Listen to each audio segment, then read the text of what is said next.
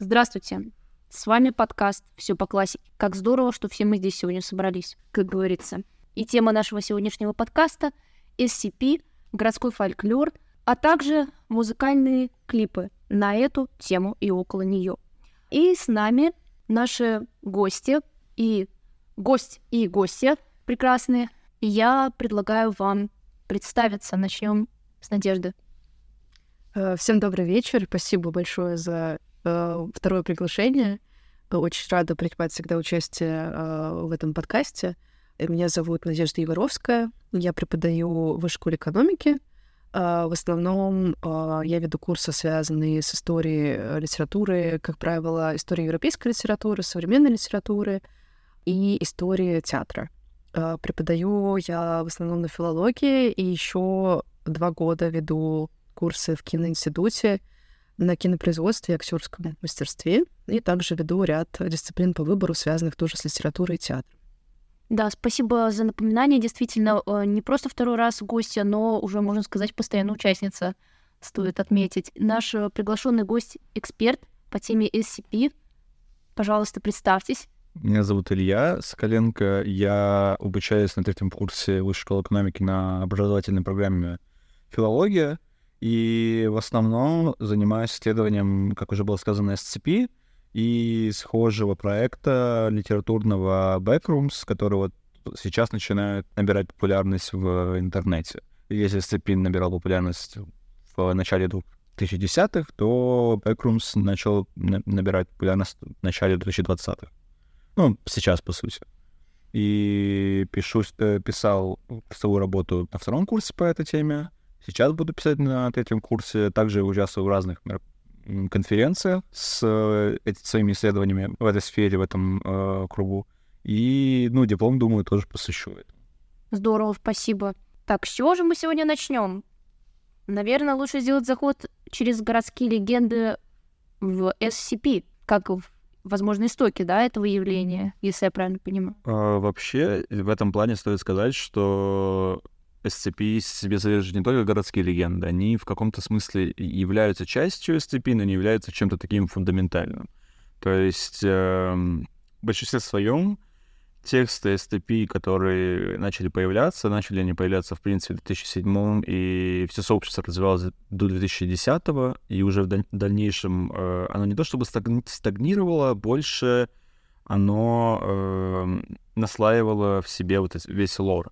И если возвращаться к вопросу относительно городских легенд и остальных составляющих, стоит сказать, что городские легенды там немногочисленны. То есть можно найти какие-либо городские легенды или ну, условные интернет-легенды, э, которых также иногда относят к городским легендам. Допустим, один, один из таких примеров — это городская легенда «Человек из снов». Кратко расскажу об этом феномене. Это некоторая, некоторый нарратив о человеке, который появляется в снах, и его изображение часто ну, напоминает э, людям человека, который у них появлялся в их снах. И это происходило ну, повсеместно.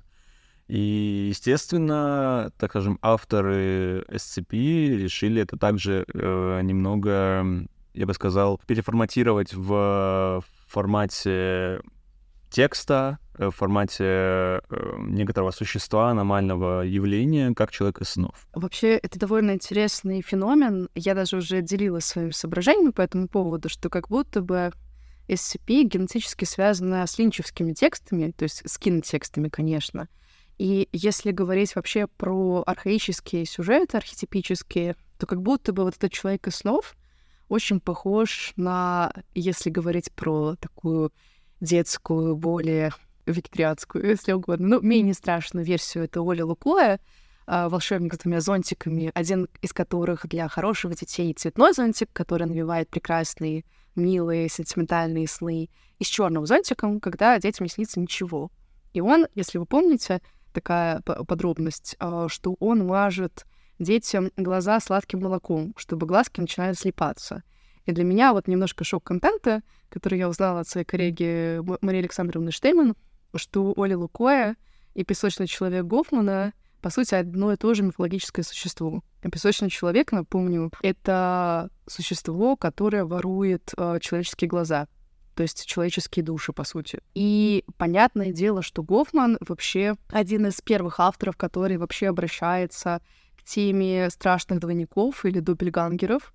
И вообще этот феномен двойников, который сейчас, мне кажется, очень хорошо представлен в современной культуре через эффект зловещей долины. Я буквально недавно э, смотрела в YouTube подряд, попадалась мне в рекомендациях случайно вот этот тренд на макияж в стиле зловещей долины. Mm-hmm где имитируется вот какое-то человекоподобное существо по типу робота, и при этом оно неестественно в своих проявлениях, и оно тем самым пугает. Кстати говоря, вот я буду говорить сегодня про другие кинотексты, но сейчас вспомнила еще один интересный эпизод.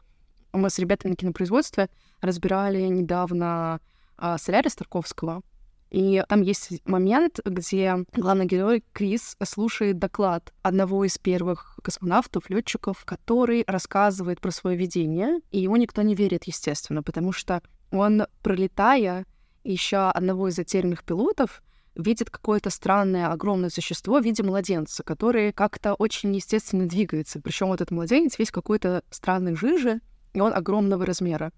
И, соответственно, После этого он испытывает какие-то ужасные эмоции, его тошнит, и этот страх как раз вызван вот этим феноменом, который эс, э, написал в своем э, эссе Фрейд э, в эссе жутком. То есть, когда мы видим что-то неестественное в привычном, к примеру, условно обычная там в стакане, которая не шевелится, может быть не очень приятно, но она хотя бы понятна, просто зубной протез.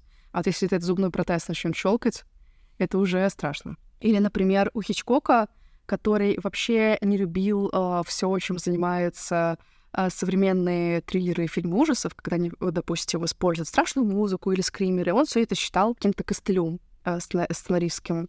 И он привозил примеры саспенса. То есть, допустим, человек едет в метро с коробкой торта. Обычная ситуация. Ничего страшного.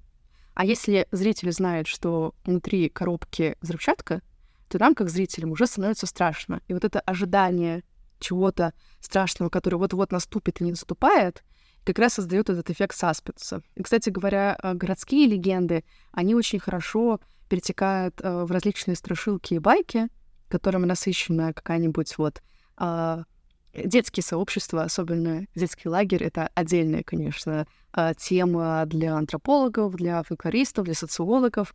И все это перерабатывается как в современной литературе, так и в современной э, кинематографии. И э, хотела сразу привести два примера, как минимум, даже три, пожалуй. Но я буду стараться коротко про них говорить. Первый пример — это Петрушевская, которая вообще обожает все, что связано с городским фольклором. Очень рекомендую, сразу порекомендую нашим слушателям рассказ «Черное пальто», который выстраивается как настоящая страшилка, практически вот в одном черном городе и так далее. Ну, несколько не так. Значит, девушка очнулась в незнакомом месте, логлайн такой, и она э, понимает, что на ней черное пальто с чужого плеча, а под ней кроссовки. И она не знает, где она, не помнит, как она сюда попала, и вообще не помнит ничего. И дальше появляются странные какие-то попутчики ее будущее на грузовике, и один из которых улыбается во все 32 зуба, и он худой, как скелет. И я люблю давать этот текст э, лицеистам, и вообще студентам э, для медленного чтения, потому что я спрашиваю, какие ожидания у нас закладываются, когда появляется этот таинственный грузовик. Потому что первый раз водитель вполне дружелюбен, он улыбается, он шутит, он говорит, садись, товарищ, у меня одни кости. А когда он появляется второй раз и третий, нам уже становится постепенно страшно. И второй текст — это кинотексты, которые основаны на первоисточнике литературном. Это современный сериал «Топи», который буквально недавно вышел на платформы, и сериал «Пищеблок», вот пищеблок — это абсолютно пионерские страшилки. Кстати, знаю, не помню сейчас название передачи, а, точнее, выпусков, по-моему, выходит ВКонтакте, кажется, вот, которые построены как страшная история у костра, тоже эксплуатируют эту тему. А формально это так и есть. И всякие вот эти истории там про пиковую даму, которую вызывает, про... Вот мне недавно просветили студенты про матерного гномика, например. Я не знала про это всего. Да. Некоторый ритуал, что нужно а, ну, примерно та, та, такой же ритуал в плане пиковой дамы, что нужно зайти и, и, и что-то нечто сказать. И, но что именно я не помню. В общем, это какой-то вот э, тоже нет у нас э, нет у нас эксперта, да, что значит этот вот гномик, который известен своим своей любовью к цензурной лексике. Да, была, кстати, очень смешная пародия, когда-то давно большой разницы была пародия на Родинского, который, значит, пугает всех в детском саду Я просто обожаю, посмотрите, есть выпуск на YouTube, значит, пародия на Родинского, и там внутри еще пародия на Вульфа, который вел «Серебряный шар» с такой очень картавой, э, характерной манерой разговора, и Родинский пугает их следующей историей. В одном черном черном городе сидит черный причерный президент, а там, нет, э, точнее, стоит черный при черный белый дом, там сидит черный при черный президент, который скупает черное черное золото за зеленые зеленые деньги. И все дети кричат в страхе. И потом воспитательница говорит: Эдик Радзинский, ты опять за свое. Он говорит: Это не я, это Петров. Он говорит, э, что ты наговариваешь? Он уже давно не разговаривает. Он говорит, это почтенный седовласый мальчишка подтвердит. И там есть прекрасная фраза, когда Родзинский говорит, не затыкайте мне рот, когда-нибудь я стану известным телеведущим. И тогда нянечка говорит, тогда за всей страной придется пеленки перестирывать. Вот, и дальше потом там маленький еще Вульф, который, значит, э, не хочет смотреть мультики, а хочет посмотреть Волгу-Волгу с неподражаемой Любовью Аловой, которая была любимой актрисой Сталина, добавляет Родзинский. Ну, в общем, это очень забавно, как этот городской фольклорный текст вторгается текст литературный или текст кинематографический, потому что в основе, в основе пищеблока лежит одноименный роман Алексея Иванова, который вообще-то пишет исторические романы, и, и у нас есть, значит, история про Топи, который тоже лежит в основе определенный первоисточник э, литературный, Вообще довольно интересная история, связанная с топами, потому что э, у нас был чудесный майнер, который сейчас продолжает идти в вышке фантастика и фэнтези. Возможно, он называется как-то иначе, но дополнение осталось более-менее таким же. И у меня была замечательная студентка с филологии, которая помогла мне разобраться с одной неясностью, связанной с топами. Я вот думаю, насколько, до какой степени рассказывать, чтобы это не было спойлером, но думаю, что это не очень повлияет на просмотр, даже для тех, кто не в курсе, сразу скажу, что Топи, по сути, отражает тот сеттинг, куда попадают главные герои. И это довольно странное пространство, которое существует по своим законам. И мы до конца не будем понимать, что здесь происходит, является ли это каким-то посмертием или перевалочным пунктом э, между, не знаю, адом и раем, или это чистилище, или что это такое, или это волшебная сказка. Кстати говоря, вот э, к вопросу о пиковой даме, есть потрясающая лекция, думаю, что мы в конце порекомендуем нашим слушателям, лекция Волкова про секреты пиковой дамы. И он говорит о том, что когда Герман впервые слышит э, историю про три карты, а благодаря которым можно сорвать любой куш, кто-то говорит «случай», то есть случайность, а он говорит «сказка», то есть как вымысел, какая-то несуществующая реальность. И в тот момент, когда он произносит сказку, он попадает в волшебную сказку, потому что так это и работает по пропу. И в этом пространстве тупей действительно застревают герои, из них невозможно выбраться. Это такое заколдованное пространство. Причем одна девочка, она там молодая девушка, она как будто бы выпадает из этой реальности, она стареет. И причем она не помнит, что с ней произошло, но на ней платочек, который остался вот с того времени, когда она была молодой и красивой.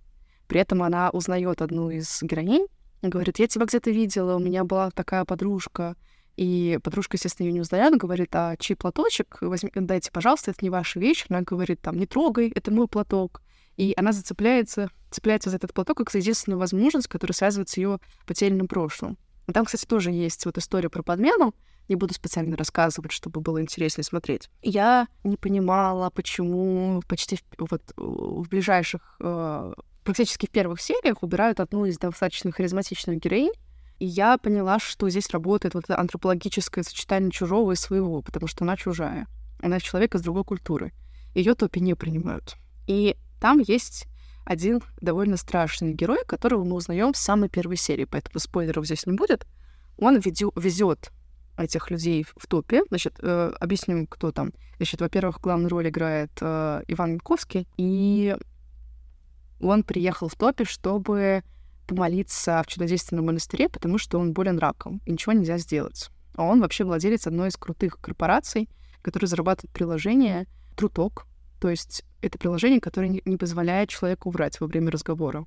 А вместе с ним едет такой оппозиционный журналист, э, девушка, которая бежит от властного авторитарного мужа, который готов убить ее и убить ее любовника. И она как раз восточная девушка, то есть как бы человек из иной культуры. И две еще девушки, одна из которых как раз постареет, и вторая девочка, которая, с которой будет вот эта любовная линия с Иваном Янковским. И она тоже, по сути, вот спасается от трагедии, потому что у нее умерла сестра, разбилась на мотоцикле.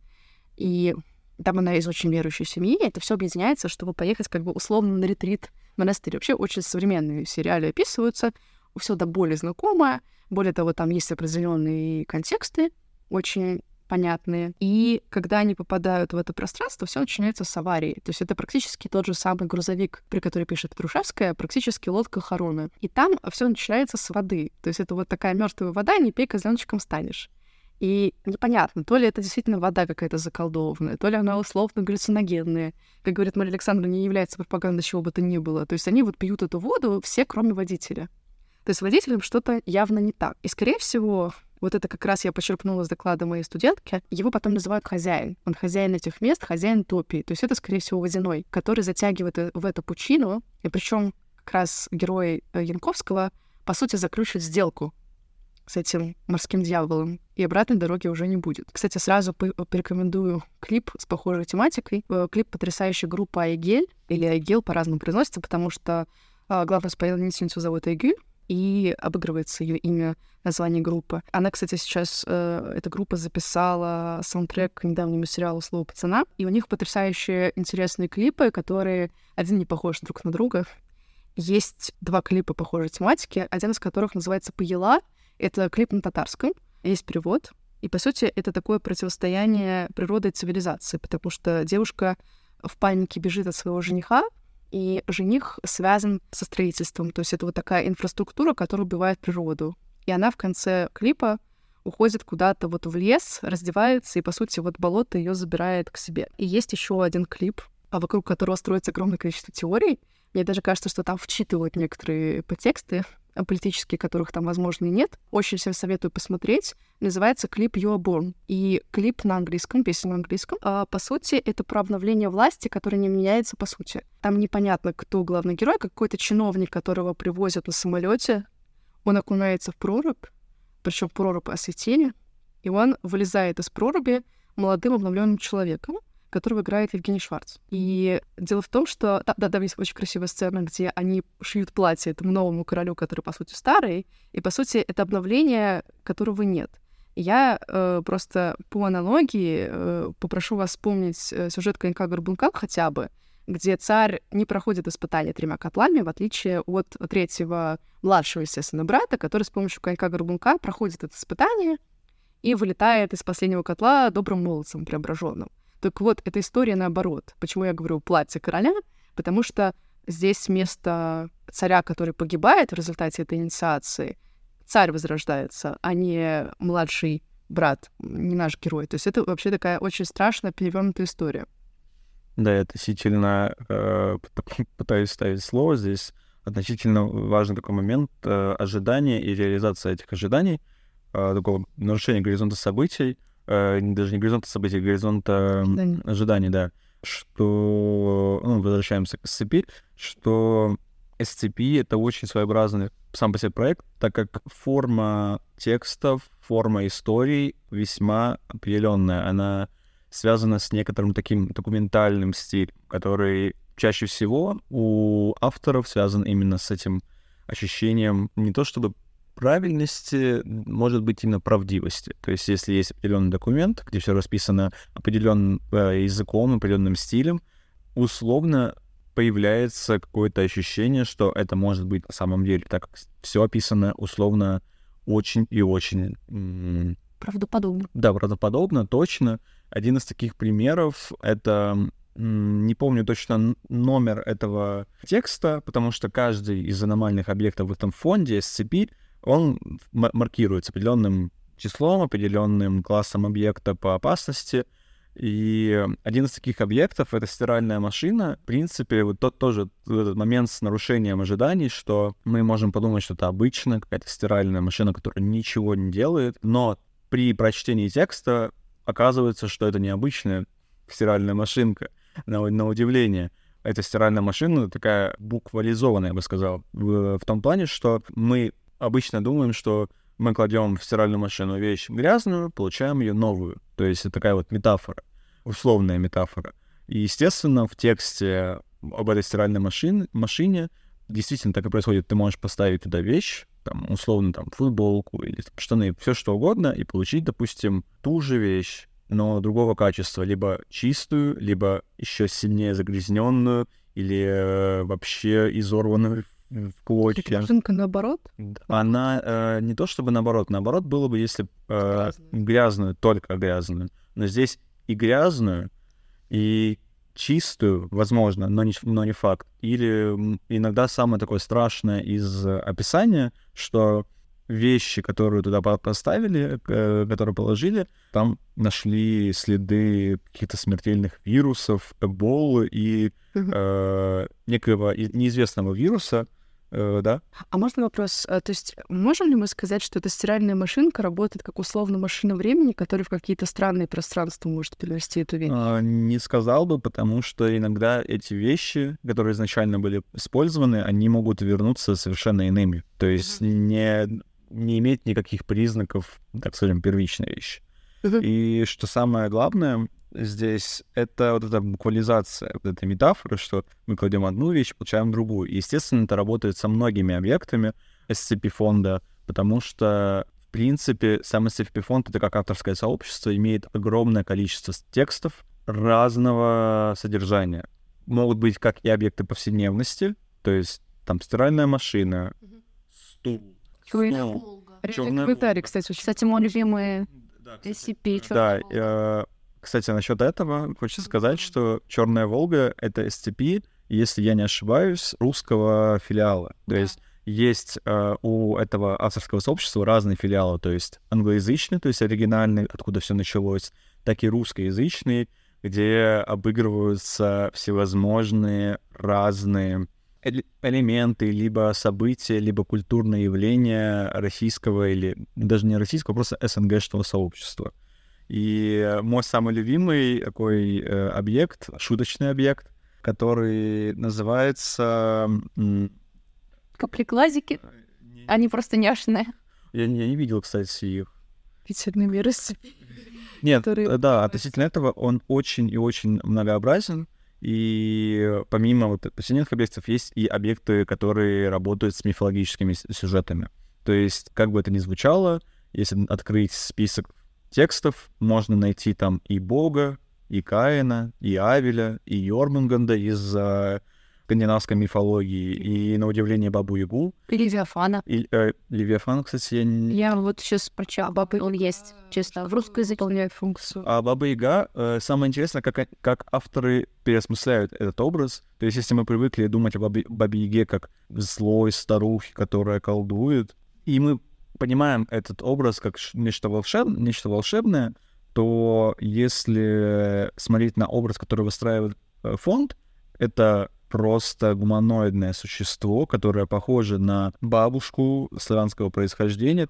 И что самое, э, самое интересное, все магические способности как-либо переосмысляются в контексте вот этого документального стиля, то есть научного стиля. То есть э, все эти волшебные способности по типу странных образов, видений и так далее, это некий феромон, который выделяет эта баба Яга. То, что условно там, жертва не может двигаться, э, когда там, не знаю, баба Яга пытается съесть ребенка, она сажает на лопату, пытается э, его съесть. С точки зрения фонда, бабы Яги есть некоторые волокна, которые, естественно, связаны с ее волосами. И когда эти волокна э, соприкасаются с жертвой, естественно, вот э, жертва перестает двигаться. Это как погона чужой. А мне с пауком ассоциация, когда хоббита заволокли в кокон и, кстати, Баба Яга — это просто страх моего детства, вот тоже поделюсь. Я, кстати, сразу вспомнила по книгу «Опасные советские вещи». И, кстати говоря, там тоже, мне кажется, вполне могла быть условная стиральная машина, потому что мне мама рассказывала про, там, к примеру, не берите у иностранной делегации жвачки, потому что они отравлены, джинсы тоже, значит, отравлены и так далее, и так далее. И, в общем, у меня было два страха моего детства. Многие рассказывали там про Коневского, что там э, это сопровождало, а у меня было другое. У меня бабушка я Родинского знала с детства, как раз не только по большой разнице, потому что большая разница я, наверное, в подростковом возрасте смотрела. В общем, у меня бабушка обожала смотреть исторические всякие передачи документальные, там, по каналу «Культура», по «Россия». И я помню, что меня дико напугала какая-то передача про ГМУ. А, в общем, да, там какие-то эксперименты на крысах. И самое, значит, такое для меня ужасающее было, что очень часто передачи там начинались или заканчивались таким образом, что там включалась страшная музыка, и какой-нибудь там был нарратив по типу в три часа утра расстался звонок. Это звонил Сталин. И там просто там та-та-та-та-та, какой-нибудь там занавеска, которая колыхается. И я просто, господи, боже мой, как же это страшно. И Черный ворон тоже, значит, для меня был вполне знаком, потому что у меня бабушка с мамой смотрели сериал одноименный Черный ворон. Тогда они мне рассказали, что это значит. Это как раз черная волка, которая приезжала э, репрессировать людей квартиры, и там всегда был готов чемоданчик. Кстати, вот мы буквально недавно на театральной майнере пересматривали «Стиляк», и там а, друг главного героя Боба, которого в итоге посадили, он из семьи вот таких вот бывших репрессированных а, евреев. Папа играет Леонид Ермольник, и там стоит вот этот вот, значит, атрибут вечный, сложный чемоданчик, на всякий случай, потому что мало ли что. И он уже успел отсидеть. И, значит, сын его критикует, говорит, папа, почему ты так не доверяешь людям? Он говорит, ты как ты думаешь, почему у нас стоит этот чемоданчик? За что я посидел в тюрьме? И это, э, как и, кстати говоря, фургон с хлебом, не знаю, есть ли такой объект там, с мороженым весь фургончик, я что проверяла по списку. Но это, наверное, другое все, да, потому что фургон... Это же американское. Да, потому что фургон с хлебом, это как раз вот вы знаете, что перевозили заключенных, да.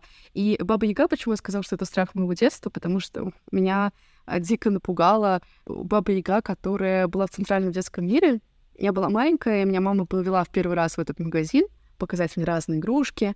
И там была вот такая интерактивная баба-яга, которая летала на ступе под куполом. И я просто, у меня вот реакция замирания абсолютно. Я закрыла глаза и сказала, что не открою больше никогда. И никакие игрушки, никакие конфеты мне абсолютно не нужны. И также вот я в пять лет попала в первый раз в театр на сказки Пушкина а, в театр Натальи Сац, который я очень люблю нежно до сих пор. И мы там довольно часто были. Да, и там были очень вкусные пирожные, кстати. да, ну там правда потрясающе. Там было, кстати, для детей самое раздолье, потому что не только детские спектакли, там была музейная комната, где можно было все трогать, надевать костюмы, там всякие шапочки, костюмы, там, не знаю, кота, голова кота и так далее. Там потрясающе, всем рекомендую. Давно не была, очень давно, но мне кажется, там также должно быть здорово. Кстати, по-моему, рядом с кампусом МГУ гуманитарным находится, если не путаю. И, в общем, там была история про... внедрена история, сказка о мертвой царевне. И в какой-то момент, когда царевну отравили, там был такой прекрасный черный кот, который был кот-сказочник. И там как раз появляется, это, конечно, не Баба Яга, но вот эта ведьма, мертвая царевна. Ой, мертвая царевна, что говорю, злая, злая колдунья, волшебница, а, злая царица, а, которая приревновала красоте вот этой царевни, которая будущая мертвая царевна, такая белоснежка э, славянской версии. И в общем, заиграла страшная музыка, отравленное яблоко, и я точно так же закрыла глаза и сказала все. И маме пришлось меня вывести, потому что я э, сказала, что я отказываюсь смотреть на эту реальность страшную. Больше не хочу, спасибо. Еще относительно опасных советских вещей, не как именно книги, а больше как именно вещей. В плане SCP-фонда хочется сказать, что многие их такие страшные тексты, страшные образы связаны с каким-то таким вот историческим контекстом, условно, есть такой объект, если я не ошибаюсь, человек создал труд, так и называется. То есть у них э, название не какие-то односложные. Лозунг вот Да, ну, да, человек... Человек сделал из обезьяны... Нет, ну, сделал из обезьяны... Там именно человек да, э, создал труд. И очень забавный образ рабочего, у которого вместо головы условно э, набор инструментов. Это же Гарри Бардин абсолютный. Вот я очень тоже советую. Я, честно признаюсь, в детстве я ненавидела эти мультики, потому что, естественно, я не выкупала Степ. А я смотрю, значит, историю всем знакомую «Красная шапочка» силы... Э, «Красной шапочки» сюжет. Сюжет еще один про кота в сапогах, и они превращаются в дикий стёб есть мультик «Серый и красная шапочка», где все начинается с пластилиновых, э, пластилиновые рабочие колхозницы. И там куча пародий. В общем, «Красная шапочка» идет с каким-то огромным невероятным пирогом, который становится для нее щитом. Она отбивается им от волка, а волк э, пародирует такого опереточного антигероя, любовника, который, значит, он там появляется под песню «Мэки нож». Там еще есть потрясающая... В общем, у него вставная металлическая челюсть, и он поет «Эти зубы просто прелесть, с детства я люблю металл». И он просто потрясающий харизматичный волк. И, кстати, это такая вот еще пародия на советскую интеллигенцию, потому что там появляется образ доктора Айболита, который сам дает вот этому волку зубы, вставляет. И он подозревал, что этим хорошим не заканчивается. И он просто как огромный какой-то, не знаю, вот у Пепперштейна есть колобок, который всех поглощает, а тут, значит, волк, который съедает сначала зайчика, которому он стучит, кайболит, он просто буквально стучит, вытирает об него ноги. Естественно, для ребенка это просто какой-то ужас, мрак. Я сейчас еще быстро расскажу про одну еще страшную историю, быстро э, вставлю, и про бабы добавлю два слова. Он заглатывает сначала зайца, потом айболита, который ему уже вставил зубы. Потом он съедает чебурашку, крокодила Гену, трех поросят, уже диснеевская мифология пошла, то есть там три поросенка, а, семь гномов, он всех их заглатывает, причем они сами к нему идут в рот, как бы там он э, очень изобретательный волк. И потом, естественно, он съедает бабушку, которая, значит, появляется под песню Эдит Пиаф «Ля Венрус». Красная шапочка поет переделанную Значит, там, во-первых, Бабет идет на войны, вот эти охотники появляются. Потрясающий момент, как она проходит границу, и в этом пироге оказывается какое-то оружие, значит, там. И вместо собачки у пограничников копилка, куда они складывают взятки. Да, такой очень политизированный текст, на самом деле. Там куча музыкальных пародий, потому что она поет песенку а, «Подмосковные вечера». Я потом прочитала, что над этой песней просто очень многие издевались, потому что там есть строчка «Что-то милое, смотришь искоса, низко голову наклоня». То есть анатомически это не очень возможно. Ну, сложно, по крайней мере. Как-то, ну, правда, тяжело представить. Да, мне очень нравится, у нас нет видеосопровождения, но все за столом сейчас пытаются сымитировать и понять, как это. Примеряем. Да, это, это, это я так маму в детстве просила показать, как делается щелбан, когда мы читали сказку а попей работники балдеи, да. И она просто вот так вот ко мне прикоснулась чуть-чуть, и я заплакала, потому что начал бан, по идее, больно, значит, надо рыдать. Это просто, знаете, как вот эти мемы про младенцев, которые, значит, там ударяют по столу, там говорят, baby, it's okay, они начинают рыдать в этот момент. Вот это чисто я э, года в 3-4. И, в общем, это такая пародийная абсолютно история про волка, и в конце его живот просто натурально разрывает, еще потому, что, по сути, бун готовится изнутри. Они там практически находятся в камере заключения, и а, Айболит начинает танцевать цыганочку с выходом, они все начинают прыгать, и, в общем, его живот в какой-то момент разрывает. Его, естественно, а, хватают охотники, привязывают ему рот, он без зуба теперь, обезврежен абсолютно. И в конце там песня про мир, и там, значит, они такие хиппи, которые, значит, празднуют э, свободу. Это просто потрясающе. И есть вот э, у меня буквально сегодня был разговор с моей студенткой Алиной Минибаевой, которая пишет работу про кота в сапогах Гарри Барзена. Э, кстати, на правах рекламы довольно э, скоро будет встреча с Гарри Барзеном. Э, его лекция открытая. Можно на нее попасть, по-моему, по предварительной регистрации. И в этом как раз тексте я испытывала радость узнавания, потому что образ э, мистера Карабасова, который попадает э, в Европу благодаря коту в сапогах, он срисован э, со старшего сына Вампилова из фильма, где его играет Караченцев в таком характерном сером свитере. И он все время произносит одну фразу «Россия, ё Это тоже потрясающе абсолютно.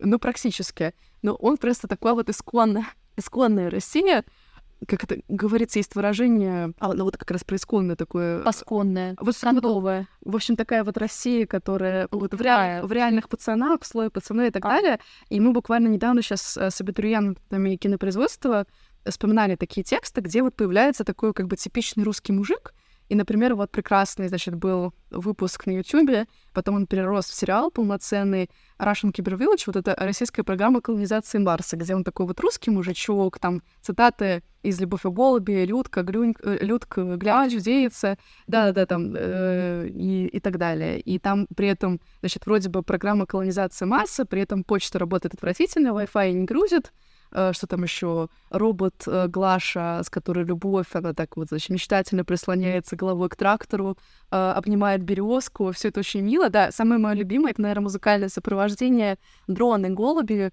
и, и там, значит, такая имитация народного стиля. И точно так же, кстати, очень многие клипы музыкальные, ну, может быть, не многие, но несколько вот сюжетов, вот уже упомянутый Аигел, которые записали саундтрек Топим, Электрофорез, песни «Зло», еще несколько там треков там Дорна, Маруф и, конечно же, Айспик, они э, как раз пытаются воссоздать вот эту вот э, народную культуру, не только русскую, но общеславянскую. То есть это может быть появляется образ мавки, может быть образ Бабы Яги, то же самое. Вот у Айспик есть действительно очень страшный клип, просто вот, я не знаю, э, не, даже не 18 плюс, а 21 плюс, наверное. Сказка, которая... Да, просто вот слабонервную абсолютно не, нельзя смотреть, причем как я потом уже узнала, я пыталась понять, что же там происходит, и узнала, что, оказывается, они имитируют стиль какого-то другого музыкального художника э, современного. Я, честно говоря, не запомнила, но там все начинается с того, что вот в топях они попили водички мертвой, здесь они поели какого-то сиреневого борща странного. Вот их бабка или вот Баба Яга как раз покормила этим борщом. Дело в том, что вот мне интересно, если это велосипед, если там элемент того, что Баба Яга это все равно остается проводником, как вот проводник на грузовике, проводник на машине, потому что Баба Яга не обязательно отрицательный персонаж. Она может быть просто помощником. В этом плане, э, если, допустим, будем вспоминать э, тот образ Бабы Яги э, как проводника, который вводит проб, mm-hmm. если я не ошибаюсь, из э, исторические корни волшебной сказки, да. то единственная такая часть этого образа сохраняется именно в том, где находится, где располагается этот э, аномальный объект Баба Яга. Потому что uh-huh. Баба Яга, как было сказано, условно, в э, отчете вот это, об этом аномальном объекте находится в каком-то зачарованном лесу. Здесь появляется зачарованный дремучий лес, который, если ты попадешь, ты в нем потеряешься. Ну, потеряешься, имеется в виду, тебе найдет Баба Яга, она тебя свяжет и съест. Я почему-то сразу вспомнила, прости, что перебиваю, песню э, Высоцкого, которая называется «Лирическая», «Живешь в заколдованном этом лесу», из которого уйти невозможно. В общем, сейчас я переврала конец, но, в общем, там тоже заколдованный лес, как некоторые топосы, с которого нельзя выйти, заколдованный круг, как бы. Ну, вообще, вот, допустим, если отталкиваться от этого, очень интересно, как SCP-фонд разрабатывает новые какие-то стратегии по реализации тех волшебных мест, которые связаны с теми или иными мифологическими персонажами. То есть, условно, если такой тоже интересный э, вариант э, переформатирования образа Йормунганда из э, этого змея э, мирового, который опоясывает землю. Э, если в легенде это реально змей, сын, э, если не ошибаюсь, Локи, а кто его мать, уже точно не могу сказать, опоясывает всю землю, то есть весь, весь экватор, то у SCP-фонда это некоторый, некоторое подобие огромной змеи, в, у которого диаметр, не знаю, там, с километр, а длина тоже там километров 7-9. Э, И что самое интересное, ну, во-первых, сразу видно то, как уменьшаются размеры этого Йормунганда, этой змеи. И что самое также интересное, что Йормунган по мифам, по вот Рагнарёку, вот смерти богов, э, кусает Тора, если не ошибаюсь, просто могут меня поправить, в случае чего он кусает Тора, из-за чего Тор погибает от яда. И что самое главное, что самое интересное, это интерпретируют и добавляют в текст об этой в этом в SCP. То есть вместо того, чтобы там этот эта ящерица, эта огромная змея кусает кого-либо, и сам, сама его чешуя покрыта вот этим некоторым странной, странной токсичной жидкостью. И самое главное... Это, кстати.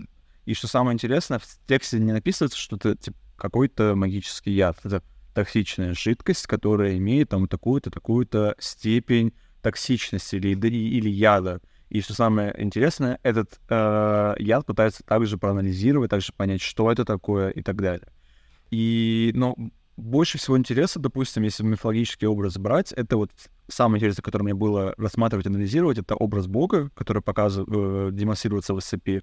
Э, что самое интересное, у него есть номер 343, который в итоге дает 10, ну, то есть божественное число сразу вспоминается.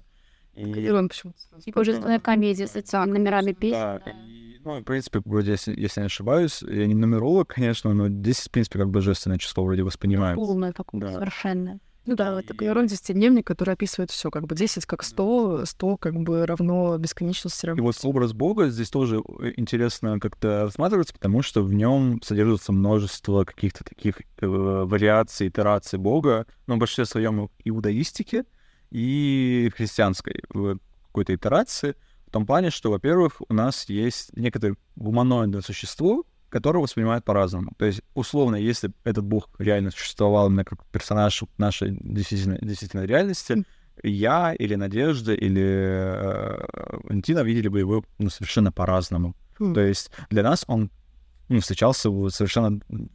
Какое-то шоу Трумана чуть-чуть. Как... Не то чтобы шоу Трумана, здесь больше именно как свои определенные образы. Ну, И ты... это сразу от, а, отсылает к Моисею, э, которому Бог явился, если не ошибаюсь, в виде виде глаз. Голос. Из э, неопалимой купины да, да, да. куст говорящий. Да, либо куст, я вроде еще слышал в виде как кувшина.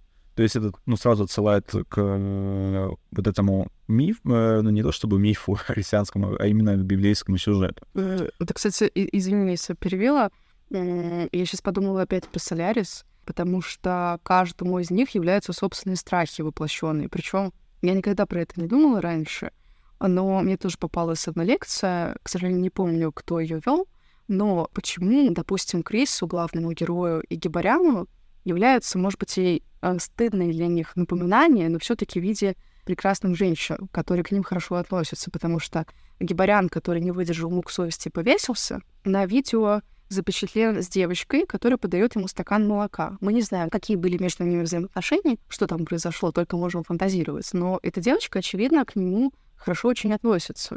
Но для него видеть ее мучительно. Допустим, это его дочка. Или, допустим, дочка его знакомых, которая, допустим, умерла там от смертельной болезни или что-то с ней произошло. Мы не знаем. Остальным членам корабля являются какие-то мутанты. То есть Сначала мы видим, кар... Э, у одного мы видим огромное ухо, которое лежит в гамаке, вот какой-то великан, другому является Карли. И разгадка, на самом деле, очень простая. Она содержится в сюжете. Там есть два еще ученых, и один из них, ну вот как раз один из них воплощает прям практически такое фаустианское отношение к науке, потому что он просто воплощенный рацио. Он не понимает, как можно относиться к видению, которое, очевидно, является человеком, как к объекту э, не то что любви, но хотя бы уважения.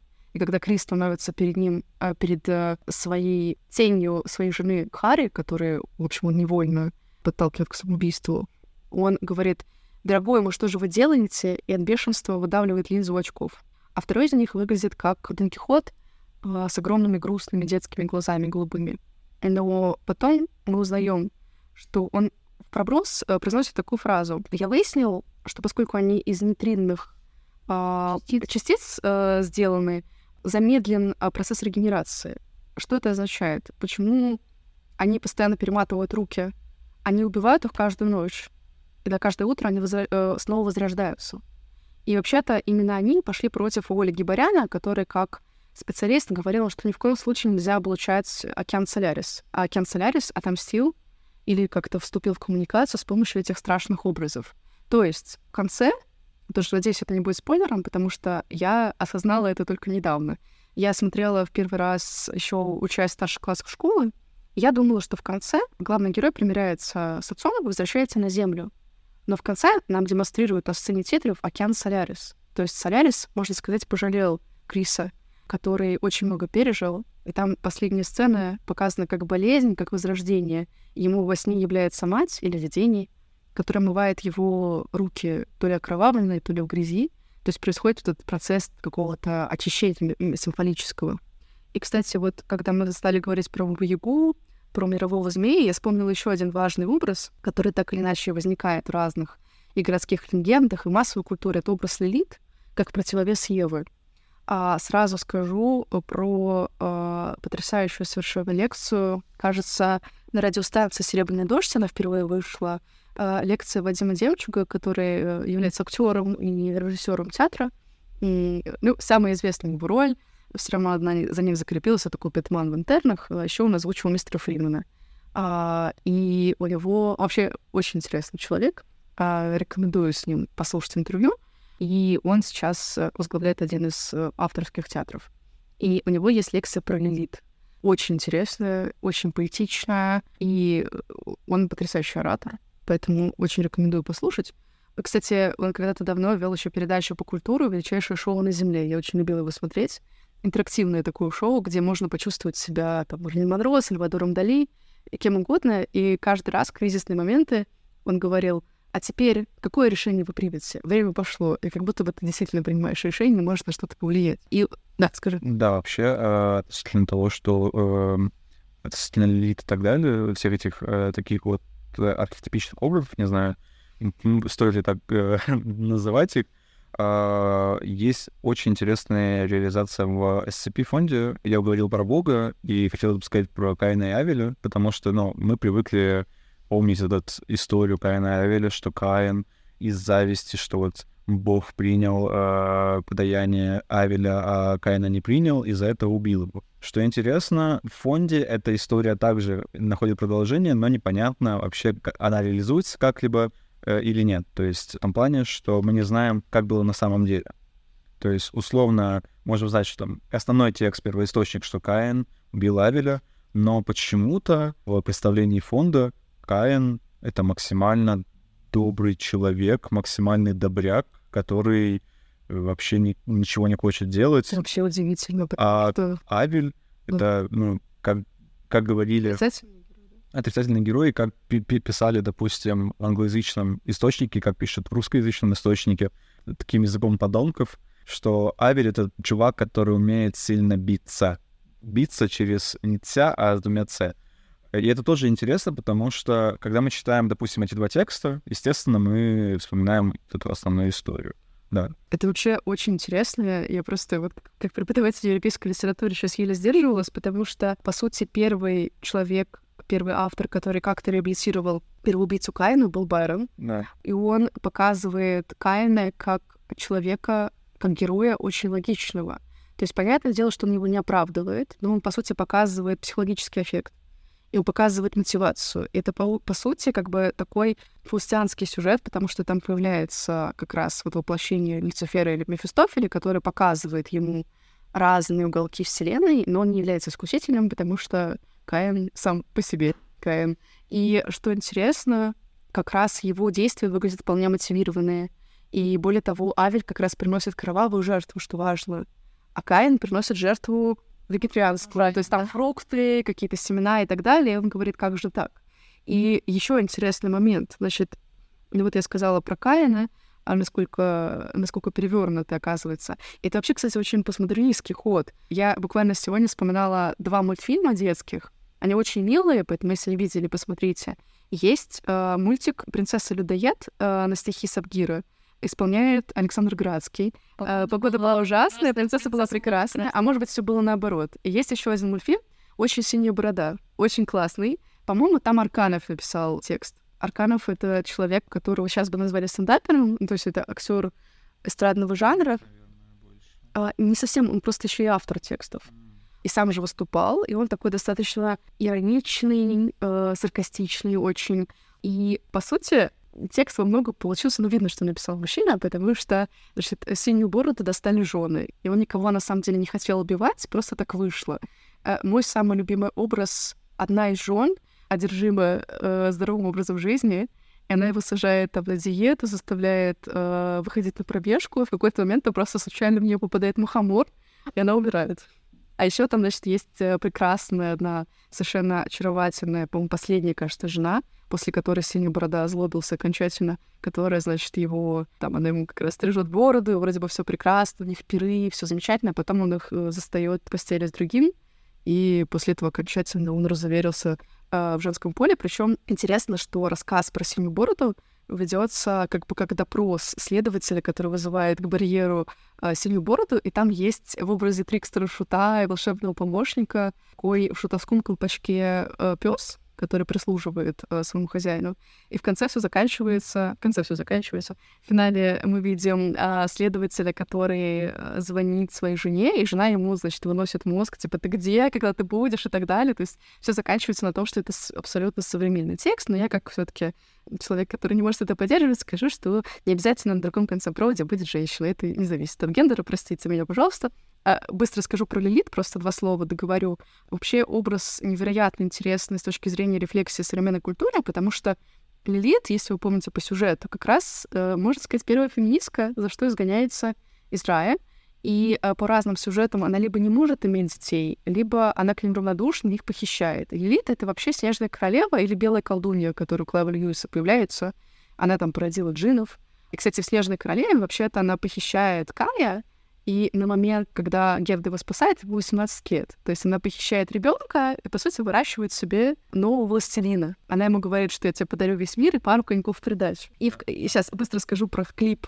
Как раз есть очень интересный клип группы Кассиопея. Вообще, к фаустианскому претексту у них есть клип, который называется «Молитва».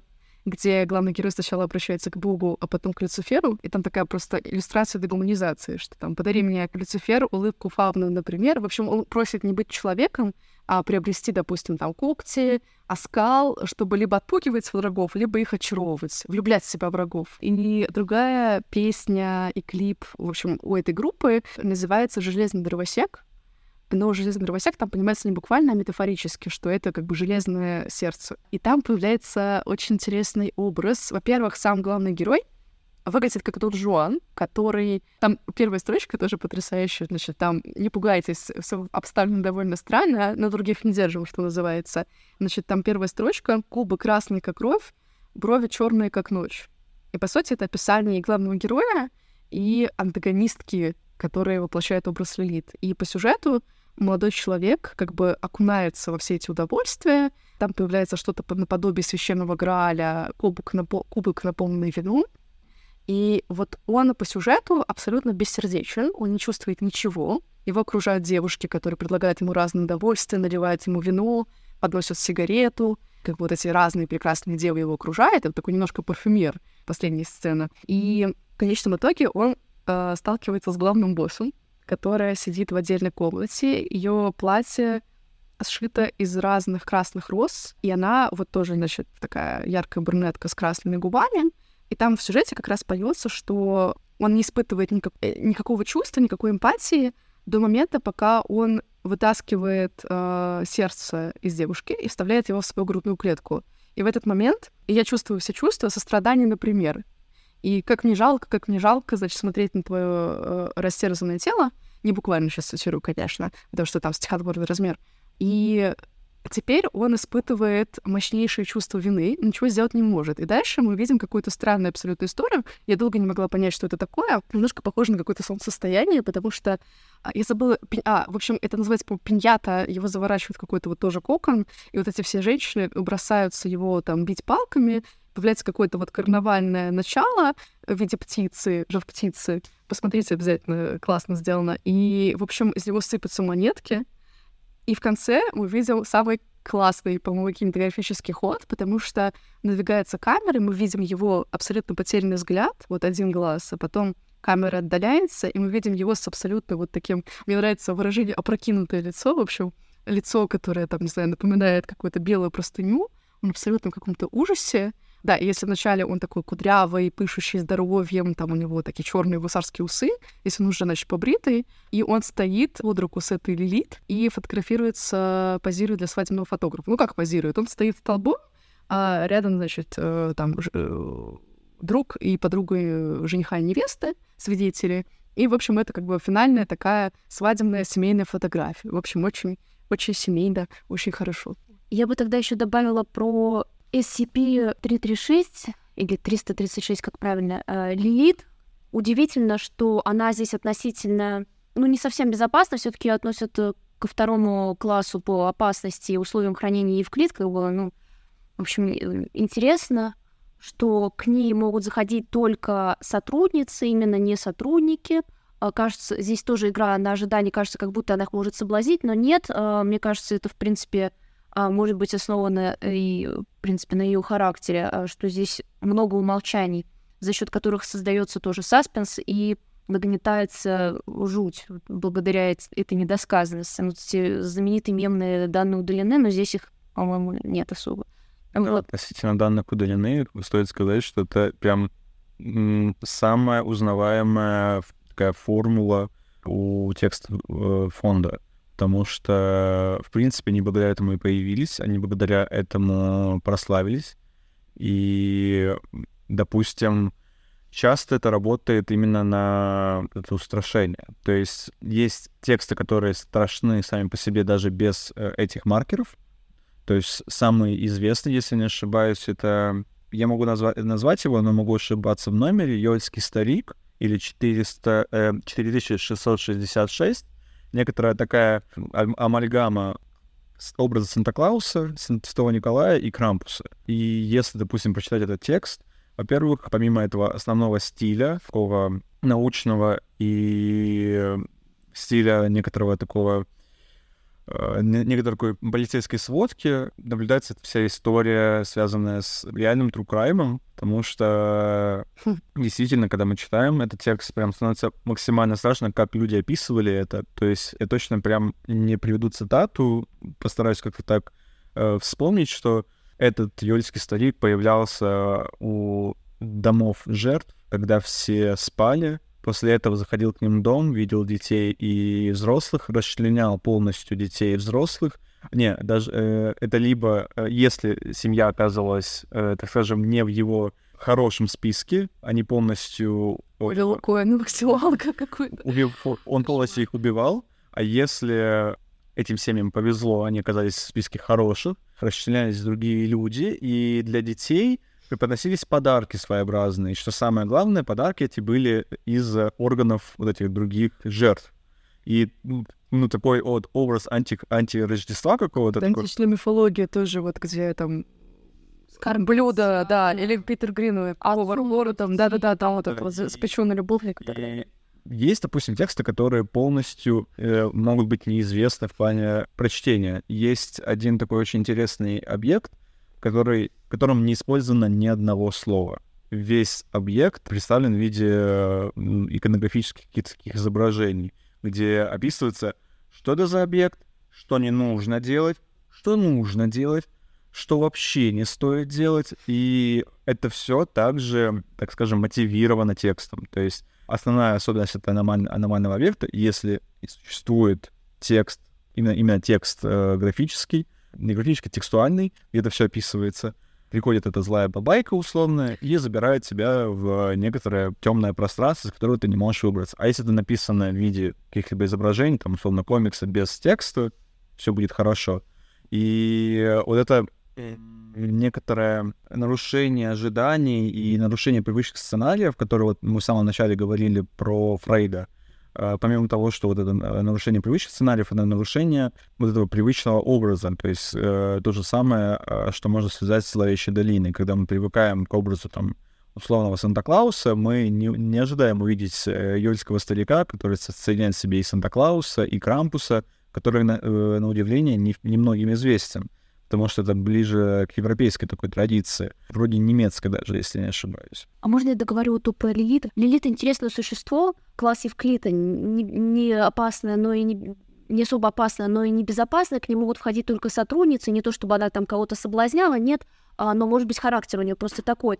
А, и интересно, что она размножается почкованием. А, от ребер а, отходит какое-то, как от ребер Адама, отходит а, часть клеток, что ли, и образуется новый организм, причем организм животного. Интересно, как здесь сочетается библейский апокриф о Лилит с античными мифами, с этими всеми животно-людскими э, стрёмными образами. Вот э, Зевс Лера, допустим, вот это все и похищение Европы. На... Вообще про античные образы здесь тоже стоит заикнуться, я быстро заикнусь, э, что помимо, помимо таких именно э, привычных образов, допустим, как уже были названы Бог, Кая, Нави, Лилит, есть еще и некоторые артефакты, которые можно причислить к божественным. Допустим, есть э, кузница Гефеста, которая отсылает э, к сыну Зевса, кузнецу, к образу, в принципе, кузнеца как архетипа.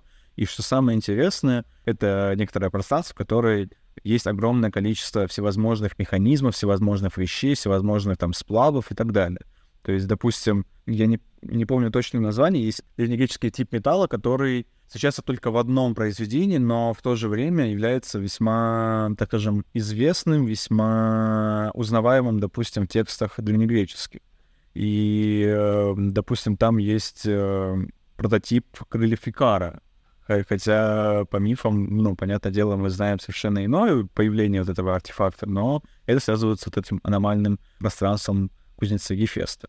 Да, интересно, как научное мировоззрение перерабатывает э, мифы, mm. религиозные сюжеты. Оно как будто выбирает все, становится над всем в такую как бы метапозицию. Ну, в принципе, это постмодернистский проект, это неудивительно.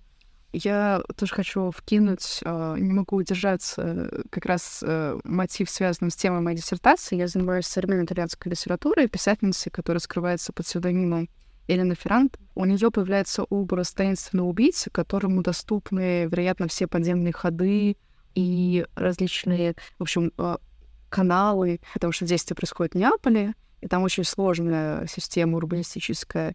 И это э, существо, которое называют монашек или монучелло, он является мужской версией другого мифологического существа, которое называется Белламбриана. Это сумасшедшая эмбриана, которая может оборачиваться феей.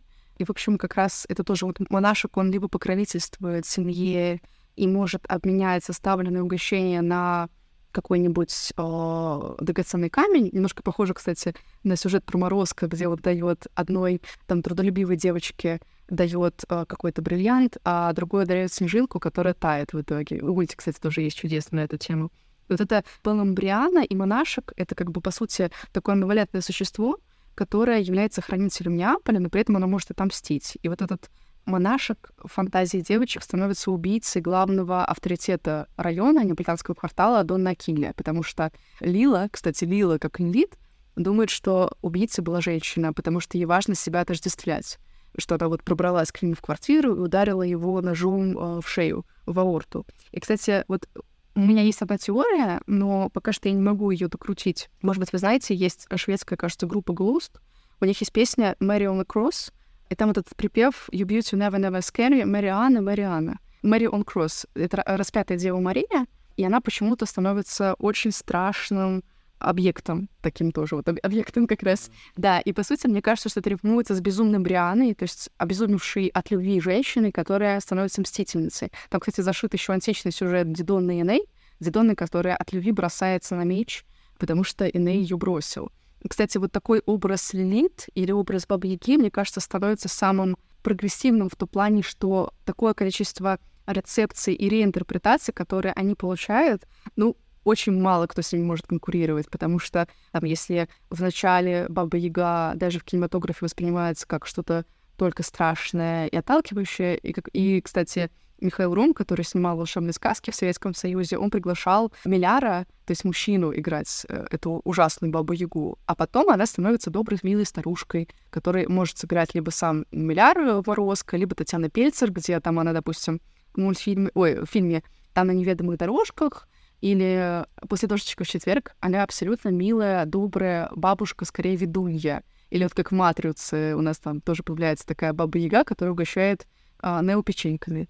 И при этом ее зовут Пища. То есть это такая ведающая женщина, как правило, хромая, которая может еще и курить. И вот, значит, с ней что-то происходит интересное. Кстати, вот последнее, что скажу, в завершении, как раз вот сериальная культура очень много такого поставляет. Допустим, вот в Шерлоке, э, который BBC-шный, у нас появляется вот хромая, ведущая пожилая женщина, которая воплощена в фигуре миссис Хадсон. И у нас есть Рен Адлер, который абсолютно лилит, э, рыжая соблазнительница, которая не хочет не иметь ничего общего с мужчинами и с детьми тем более и она разбивает сердце э, главного героя. Да, такой архетип роковой красавицы. Да, это и есть Лилит как раз. Ну что, наверное, стоит закольцевать этот сюжет. Ураборос тоже архетип, символ, все такое. И сказать, как здорово, что все мы здесь сегодня собрались. Спасибо, что мы обсудили SCP, городской фольклор. Я думаю, в принципе, тема неисчерпаемая. Надеюсь, что выйдет э, какой-нибудь пинап, сиквел, вот это все. Спасибо, что слушаете нас. И... Да, спасибо большое моим замечательным собеседникам. Спасибо, Валя, спасибо, Илья, спасибо подкасту за приглашение. Очень была рада поговорить о любимых сюжетах. В принципе, спасибо, что появилась возможность э, обсудить такую интересную, неисследованную тему, которым занимаюсь я, и поделиться, так скажем, с э, слушателями своими такими наработками и таким интересным авторско-читательским сообществом.